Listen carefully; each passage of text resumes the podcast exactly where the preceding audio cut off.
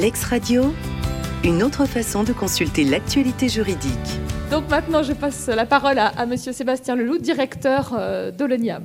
Merci professeur, merci à l'Institut du droit de la santé et à l'Université de Lorraine de m'avoir euh, invité à venir euh, vous présenter quelques éléments et puis euh, de prendre le temps d'échanger euh, avec vous. Je crois que c'est- c'est tout l'intérêt aussi de, de ces rencontres. On est dans, dans un amphithéâtre de faculté de médecine et j'ai eu l'occasion d'assister euh, à une conférence des doyens européens sur comment faut-il enseigner euh, la médecine dans les années qui viennent. Et il n'y a qu'un seul mot, c'est euh, transdisciplinarité. Et ça, je pense que c'est absolument fondamental. Je pense que pour répondre aux questions sociétales, très lourdes, que, que vous évoquez, nous devons, dans les- le champ des activités euh, que nous évoquons, euh, être en capacité euh, de traverser les frontières des disciplines, euh, du droit, de la médecine, et de voir aussi quelles sont les questions d'intérêt général qui, peuvent se poser euh, aujourd'hui. J'ai été nommé euh, directeur de, l'ONIAM le 1er mars 2017. Quelques semaines après ma prise de fonction, euh, j'ai été appelé par le Sénat qui m'a demandé de venir pour euh, échanger avec une délégation de sénateurs jordaniens. J'étais un petit peu occupé, vous l'avez rappelé, professeur, euh, rapport de la Cour des comptes, euh, un, peu de, remise en ordre de, la maison, rencontrer les différents interlocuteurs. Mais bon, ils insistent, j'y vais, et, et l'audition se fait en anglais. Bon, donc pour le coup, on est obligé d'aller straight to the point, à, l'essentiel. Et donc, j'ai bien compris qu'avec des sénateurs jordaniens, je n'allais pas leur présenter un PowerPoint préparé par les services de, de l'établissement. Et donc, dans ce genre de situation, vous faites un peu comme dans les séries américaines. Vous commencez très simplement, vous posez une question qui est What do you want? Et là, ils me disent, écoutez, voilà, en Jordanie, on a un problème. Il n'y a, plus de médecins qui, acceptent de travailler en Jordanie parce que euh, quand il y a un accident médical, euh, il se passe quelque chose, bah, soit le médecin, il est tué, soit on le met en prison, comme ça, bah, ça permet de fuir un peu la, vengeance privée, soit euh, il part euh, exercer ailleurs, donc il va en Arabie Saoudite, dans d'autres pays, etc. Mais donc, on on n'arrive plus à avoir d'obstétriciens, de chirurgiens, de médecins, donc on, a un vrai problème. Ah oui. Et donc, euh, paraît que vous avez des solutions juridiques. euh. alors je dis, bah, écoutez, euh, solutions juridiques. euh, ils me disent, mais on a entendu parler d'un French doctor, c'est Bernard Kouchner, grande notoriété internationale hein, de Bernard Kouchner, hein, sac de riz sur le dos, bien, connu du monde humanitaire. On a entendu parler de lui. Il paraît qu'il a une idée en France. Alors là, je leur ai pas dit, oui, la grande loi de 2002, euh, c'est d'abord une loi de démocratie sanitaire. Parce que je me suis dit que si je leur parle de démocratie sanitaire, je les perdre tout de suite. Le concept est trop exotique. On y va pas à pas. J'ai dit, bah, écoutez, en France, euh, il y a l'idée de faire un dispositif de règlement amiable de ces situations. Mais je les préviens tout de suite. Je leur dis, dispositif de règlement amiable, c'est d'abord un état d'esprit. Je vous renvoie aux états généraux de la justice euh, qui font que euh, euh, maintenant, pour les prochaines années, avec beaucoup de nouveaux moyens, la solution au problème de fonctionnement de la justice en France passe aussi, dans un plan de mesure, par apprendre en France à faire plus de règlements amiables des litiges qu'ont fait les Pays-Bas, qu'ont fait le Canada, qu'ont fait le discours de monsieur le ministre de la Justice. Ça tombe bien, dans le champ des accidents médicaux, on a 20 ans d'avance et d'apprentissage de ces sujets. Et donc je leur explique, je leur dis voilà, les, commissions de conciliation et d'indemnisation, d'abord c'est un magistrat indépendant qui est garant euh, de la bonne tenue et de l'indépendance de, la discussion. Et là, ils ont pris plein de notes. Ils disent voilà, euh, les, les financeurs sont représentés, puisqu'il y a des assureurs, donc ils sont là. Et puis, il y a une expertise qui est financée par l'ONIAM, etc. Et j'aurais dit, vous savez, il y a, quand même un, sujet, c'est que euh, nous, en France, on a compris que les activités médicales, c'est risqué. C'est-à-dire, on a gardé la notion de faute, donc il faut que le fautif paye. Et ça a été, vous l'avez dit d'ailleurs, hein, euh, La loi de 2002 a consacré le grand arrêt Mercier. Ça, il n'y a pas de discussion là-dessus. Il faut que le fautif paye. Par contre, simplement, on a pris en compte aussi le fait que bah, la médecine, c'est une activité risquée qui est compliquée parce que l'art médical, la technique médicale, tout ça évolue beaucoup. Hein. C'est d'ailleurs Anne-Marie Papex nous a dit les, les nouvelles frontières que nous avions, nous, sur des nouvelles questions de responsabilité avec l'intelligence artificielle, etc. C'est passionnant. Mais on voit bien que la technique médicale euh, évolue énormément et que nous sommes dans des activités profondément risquées. Je vous renvoie aux écrits magnifiques euh, de docteur René Amalberti, ancien euh, chef de service du Val-de-Grâce, sur les activités à risque. Lui, c'est beaucoup, beaucoup écrit sur l'aéronautique, mais, dans le champ des établissements de santé, c'est absolument fondamental. Et donc j'explique aux Jordaniens que de temps en temps, eh bien voilà, euh, il y a euh, un accident qui arrive et on ne sait pas toujours expliquer les choses. Et donc là, je leur explique cette notion d'aléa thérapeutique et je leur dis aussi qu'en France, il y a ce sujet des infections nosocomiales qui font que voilà, c'est pas si simple toujours à maîtriser et que donc il faut aussi essayer de trouver des solutions euh, par rapport à ces situations. Et je leur ai rapidement parlé de la clinique du sport, de la création euh, de l'association euh, Le Lien et de ce qui s'était passé, ce qui s'était passé en France. Et j'ai dit qu'en France, effectivement, il y a l'ONIAM. Alors l'ONIAM, pour faire très simple, l'ONIAM, ça a été créé dans le Code de la santé publique pour permettre justement de faire face à tous ces risques, et il y en a beaucoup, de fonctionnement du système de santé. L'ONIAM, c'est un paratonnerre, un paratonnerre politique pour essayer de faire en sorte que l'ensemble des risques euh, et les situations, qu'elles soient fautives ou non fautives, puissent être euh, gérées euh, avec un établissement, un établissement public administratif de l'État, qui est là pour mettre en place un certain nombre de missions d'indemnisation. Vous l'avez parfaitement rappelé, professeur. Formidable succès de l'ONIAM depuis sa création, puisque en moyenne, tous les deux ans, une nouvelle mission d'indemnisation lui est confiée. Donc ça veut dire que quelque part, euh, il y a des questions qui se posent au sein de la société et qu'on cherche des réponses. J'entends beaucoup de critiques sur l'ONIAM, mais alors c'est incroyable le nombre de personnes que je rencontre qui me disent il faudrait vous confier une nouvelle mission. Vous aviez cité la, plus récente dans la loi, c'était euh, la loi sur l'indemnisation des victimes de la dépakine. On a aussi euh, dans nos missions l'indemnisation des dommages vaccinaux liés aux mesures sanitaires d'urgence, par exemple, belle, belle actualité. Voilà les quelques mots d'introduction sur euh, l'ONIAM, et puis je, vais sur les, infections nosocomiales. Alors nous, les, universitaires, les avocats comme Maître Bernfeld, les directeurs juridiques des établissements de santé, les, assureurs et, le directeur de l'ONIAM, lorsque l'on parle de nos sujets, on, utilise des, des, notions techniques extrêmement complexes, et franchement, la notion d'infection nosocomiale, elle est extrêmement, extrêmement complexe. Euh, on évoque aussi les, évolutions de jurisprudence, hein, des, éléments ont déjà été apportés, mais il ne faut pas oublier l'essentiel. C'est que l'infection nosocomiale grave, elle est un événement absolument dramatique. La vie, elle sera plus la même, plus jamais la même pour le patient, sa famille et ses proches. Et c'est une, une expérience douloureuse que tout le monde a besoin de comprendre. Les professionnels de santé, mais aussi les indemnisateurs et les payeurs que sont euh, l'ONIAM et également les assureurs.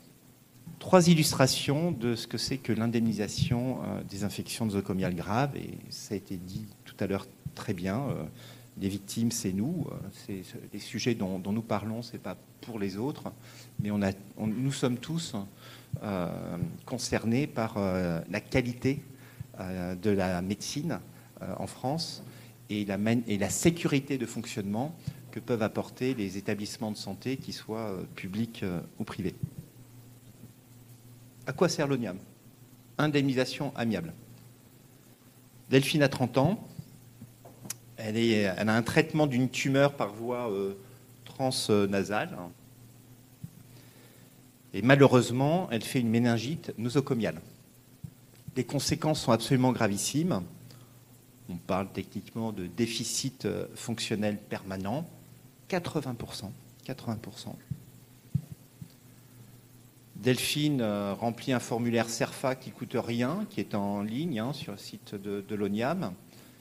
Elle le remplit, elle explique voilà, ce qui lui est arrivé, avec l'aide de ses proches, bien sûr, vu son DFP.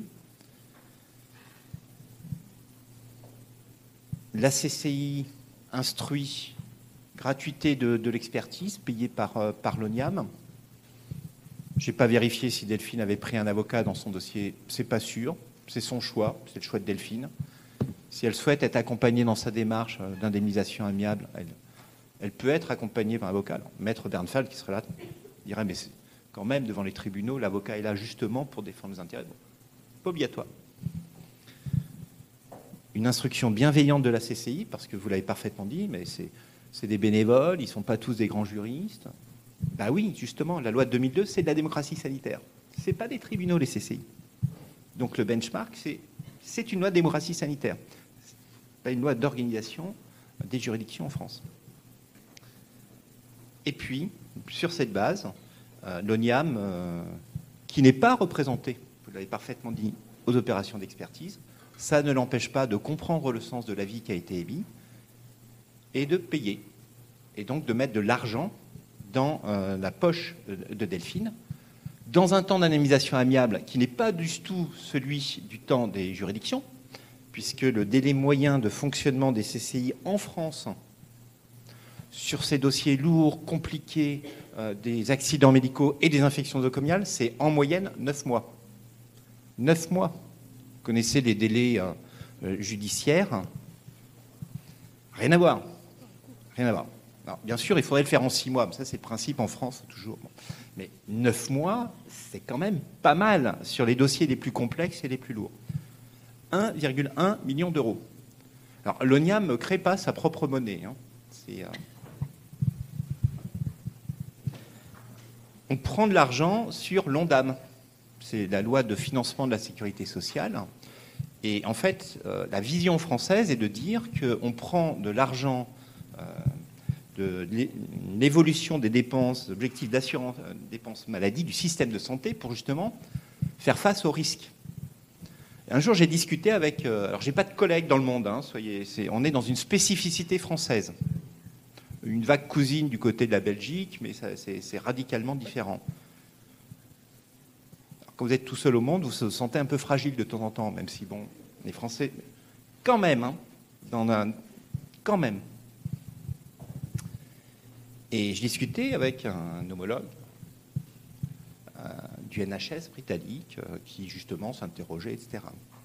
Et lui, m'a dit, mais euh, nous, notre, vision, elle est radicalement différente. Nous, on a, on a un financement annuel du NHS, système de santé britannique, et nous, on préfère financer tout de suite, là, dans le temps politique de court terme, des médecins, des infirmiers, des augmentés, hein, résonance à l'actualité, plutôt que de dire ben, on va mettre de l'argent en indemnisation, parce que l'enveloppe, elle est fermée. Hein, euh, financement de la sécurité sociale, vous êtes sur fermé. Donc, et ce qui me dit, dit moi, je préfère mettre plus de médecins et d'infirmiers tout de suite pour qu'il y ait moins de risques maintenant, plutôt que d'indemniser.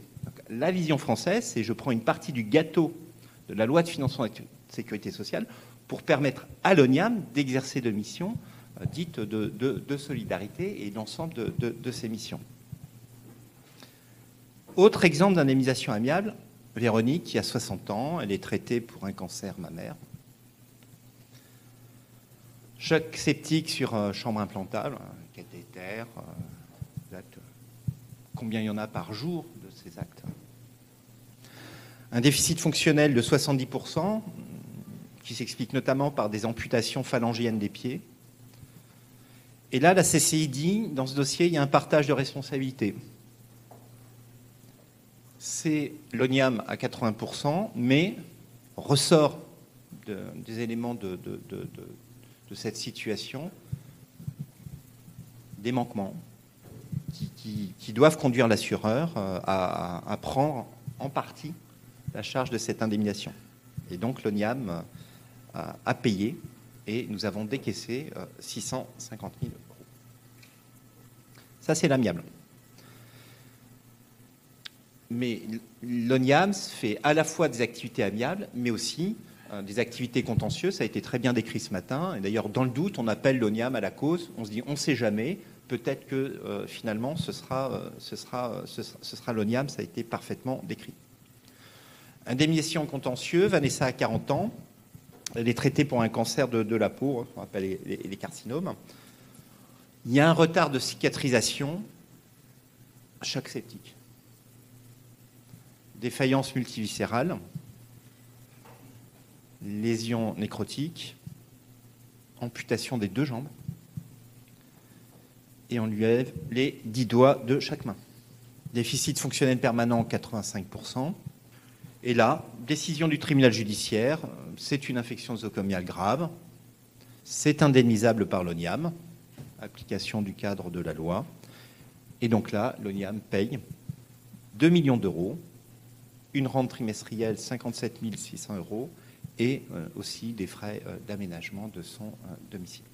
Je ne reviens pas hein, sur, sur l'historique, ça a été bien dit. La loi du 4 mars 2002 pose la responsabilité de plein droit des établissements de santé pour les dommages qui résultent des infections nosocomiales. La crise assurantielle, et là c'était intéressant ce qui nous a été présenté, en fait c'est les réassureurs, c'est le contexte général. Qui, et donc ça c'était tout à fait intéressant cette, cette présentation, merci Madame Papex c'était le risque de retrait du marché de la responsabilité civile médicale. Et donc, euh, cette loi à bout euh, qui transfère la charge indemnitaire à la solidarité nationale via l'ONIAM, avec ce taux d'atteinte à l'intégrité physique et psychique qui doit être supérieur, comme vous l'avez rappelé, à 25% ou en cas de décès. une absence de rétroactivité de, la loi euh, Abou, hein, qui était euh, contestée par euh, Maître Bernfeld, avec l'arrêt du, Conseil d'État du 13 juillet 2007, qui fait que l'ONIAM ne peut intervenir que pour les infections nosocomiales graves qui sont contractées qu'à compter du 1er janvier 2003. Ce critère de, répartition de l'indemnisation entre l'ONIAM et les assureurs, c'est la gravité donc, des conséquences dommageables de l'infection, mais, d'où cette, euh, notion de répartition, euh, la loi Abou ne supprime pas le régime de responsabilité pour faute, et donc des partages sont possibles entre l'ONIAM et les assureurs. C'est le cas de, Véronique qui vous, a, été présenté. Alors la notion d'infection nosocomiale, du point de vue du juge, alors cette notion d'infection nosocomiale, elle n'est pas définie euh, par la loi. Et donc ça pose un certain nombre de difficultés, euh, cette, absence de définition légale de cette notion d'affection nosocomiale. Et donc il y a un certain nombre d'évolutions euh, jurisprudentielles avec un certain nombre d'arrêts du, Conseil d'État qui, vous seront détaillés hein, dans, la note écrite. Et avec euh, d'ailleurs des assureurs et l'ONIAM qui, peuvent discuter cette analyse des hautes juridictions qui, qui s'éloignent en fait de la définition épidémiologique de l'infection, ce qui fait qu'en fait on se retrouve à aujourd'hui quand on parle d'infection nosocomiale, quand on parle avec un médecin et un juriste, euh, en fait, on ne parle pas de la même chose. Et là, il y a une extraordinaire complexité maintenant de cette notion, euh, où même les plus grands spécialistes se demandent si vraiment ils ont compris ce, que, ce, dont il s'agissait. Et donc, c'est pas simple. La réparation des infections nosocomiales par l'ONIAB, donc euh, vous l'avez compris, c'est un déficit fonctionnel permanent supérieur à 25% ou en cas de décès. Et dans ce cas-là, indemnisation oniable et, point important, les caisses d'assurance maladie n'ont pas de recours euh, possible. Les victimes indirectes peuvent, euh, euh, si la victime est, vivante, peuvent être indemnisées de leur propre préjudice, comme pour les infections nosocomiales non graves, indemnisées par les assureurs. Et l'état de santé doit être consolidé pour déterminer le, taux euh, de DFP. Et donc les infections nosocomiales potentiellement graves mais non encore consolidées sont indemnisables par l'assureur. Euh, mais une fois que la consolidation pardon, acquis, est acquise, eh bien, la charge indemnitaire pourra être transférée à l'ONIAM. Vous y avez fait référence euh, dans votre, dans votre présentation. Donc les difficultés que nous rencontrons, c'est d'abord ces difficultés liées à la consolidation euh, pour déterminer le taux de déficit fonctionnel permanent qui doit être strictement en lien avec l'infection nosocomiale. Et donc euh, ça renvoie à la qualité des travaux de l'expert médical qui doit être en, en capacité de bien nous décrire l'état antérieur, les séquelles prévisibles et ainsi expliquer le taux de déficit fonctionnel permanent qui est retenu. Il est absolument fondamental que ce taux de DFP soit justement et précisément évalué on constate sur ce sujet euh, parfois des difficultés euh, de bonne compréhension de ce qui s'est passé au moment du soin. Alors on retrouve des difficultés classiques hein, qui sont celles de la communication du dossier médical complet, puisque nous avons besoin de répondre à un certain nombre de questions. Est-ce qu'on a respecté les mesures d'asepsie? Euh, Y a-t-il eu conformité de la préparation cutanée du patient? Y a-t-il une administration de l'antibioprophylaxie indiquée, etc. Je suis un directeur d'hôpital public. J'étais formé à l'école de Rennes et euh, à l'époque, quand j'étais formé comme directeur d'hôpital, nous avait cité euh, une étude comme quoi 50% des personnes qui entraient au bloc opératoire ne se lavaient pas les mains. 50%. J'étais chef de service de la certification des établissements de santé en France. 570 hein, experts visiteurs qui, vont se promener et qui font euh, la certification des établissements. J'ai connaissance de toutes les données sur la sécurité et la qualité de fonctionnement des établissements. On a fait des progrès en France, hein, checklist de blocs opératoires, etc., etc.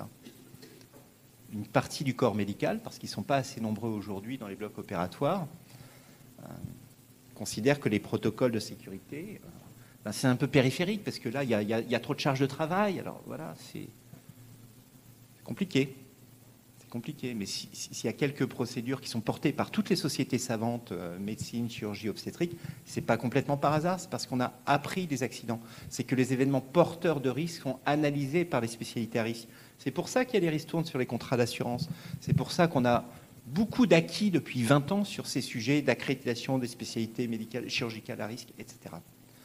Attention à ne pas perdre dans la société française, parce qu'on manque de temps médical et soignant, tous ces acquis et quel impact sur la sécurité des soins Et quel impact sur les infections nosocomiales en France Et donc nous regardons. Nous regardons si euh, les euh, comités de lutte contre les infections nosocomiales existent et s'il y a un certain nombre de protocoles euh, qui sont appliqués, évalués pour essayer de voir si les soins ont été faits de manière fautive ou pas dans euh, le dossier euh, considéré. Conséquence de ces difficultés, c'est qu'en l'absence d'éléments suffisamment convaincants, l'ONIAM peut agir justement pour euh, mettre les établissements de santé ou les professionnels en face de leurs responsabilités et donc de leurs charges indemnitaires. Donc l'ONIAM a la possibilité d'exercer des recours subrogatoires ou de mettre en œuvre des actions récursoires dans des contentieux avec l'objectif qui est d'obtenir le remboursement des sommes versées par, euh, par, l'ONIAM. Quelques nuances, c'est des notions de perte de chance nosocomiale. Cela signifie que si l'état antérieur, l'état de santé, euh, avant que l'infection nosocomiale arrive, euh, se, produise, eh bien, si l'état antérieur a directement participé au dommage, seule une partie du dommage sera indemnisée par, par l'ONIAM. Et dans tous les cas, je vous l'ai dit, la loi permet à l'ONIAM d'exercer des actions subrogatoires ou récursoires.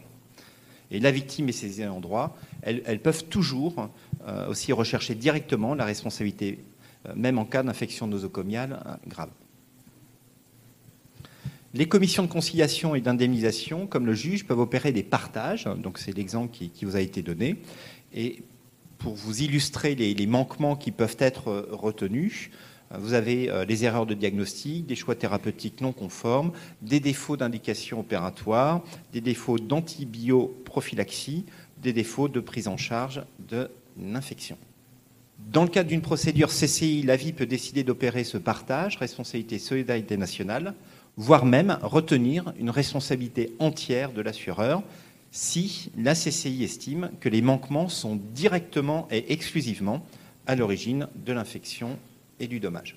Au niveau du contentieux, donc euh, l'ONIAM peut récupérer tout ou partie euh, des sommes qui sont versées à la victime au titre de l'infection nosocomiale grave, mais là, à charge pour l'ONIAM de démontrer l'existence des manquements euh, en amont ou pendant ou en aval de la prise en charge de l'infection. Toujours au contentieux, cette fois donc directement par la victime, il existe plusieurs mécanismes. Soit le juge retient d'abord une infection nosocomiale grave indemnisable par l'ONIAM et va, dans le cadre de la même instance, se prononcer sur le recours pour faute de l'ONIAM. C'est le 2 en 1. Et dans ce cas, l'ONIAM est condamné à indemniser la victime ou ses en droit, puis est garanti par l'assureur à hauteur de la part de responsabilité retenue par le juge, soit le juge, après avoir reconnu un cumul infection nosocomiale grave et responsabilité, condamne chaque défendeur à indemniser la victime ou ses ayants droit en fonction du partage qui est effectué par la juridiction. Si euh, la victime recherche à titre principal la responsabilité de l'acteur de santé ou de l'établissement de santé, le juge va d'abord se prononcer sur la responsabilité. Et si la responsabilité est retenue, alors l'ONIAM ne sera pas tenu à indemniser au titre d'une infection nosocomiale grave. Euh, je, vous mets les, références dans le diaporama qui, vous a été euh, adressé. Et ce raisonnement est également appliqué devant le juge administratif. On a une référence, un cours administratif d'appel de Bordeaux. Tel est le cas également en cas de manquement ayant entraîné une chute, organisation du service, euh, elle-même nécessitant une intervention au cours de laquelle survient une infection nosocomiale. Et donc là, vous avez les références de l'arrêt du Conseil d'État. Pour terminer, quelques chiffres. On parlait des fantasmes euh, au moment de l'adoption de, la loi à bout, les, inquiétudes des, uns et des autres. Euh, nous sommes 20 ans plus tard. À 20 ans, on a un petit peu de, recul euh, et donc on voit exactement la réalité de cette notion d'infection nosocomiale grave qui sont indemnisées par l'ONIAM depuis 2004. Euh, 2004, il y en avait 19. L'année dernière, 59. Là où il y en a eu plus, c'est en 2009, c'était 84. Et si on neutralise le chiffre de l'année 2020, c'est-à-dire si, on enlève le chiffre de 27, qui ne veut pas dire grand-chose, comme il y a eu quand même peu de soins en France pendant cette période un peu compliquée, euh, la réalité, c'est que la moyenne annuelle, elle est de 57 infections nosocomiales graves, indemnisées à l'amiable par euh, l'ONIAM au titre de la solidarité nationale. Et donc ça, euh, ça documente sur un plan, sur un plan économique et financier la réalité de l'intervention de la solidarité nationale pour ces infections nosocomiales graves. Je vous remercie de votre attention et je reste à votre disposition pour euh, échanger. L'ex-radio, une autre façon de consulter l'actualité juridique.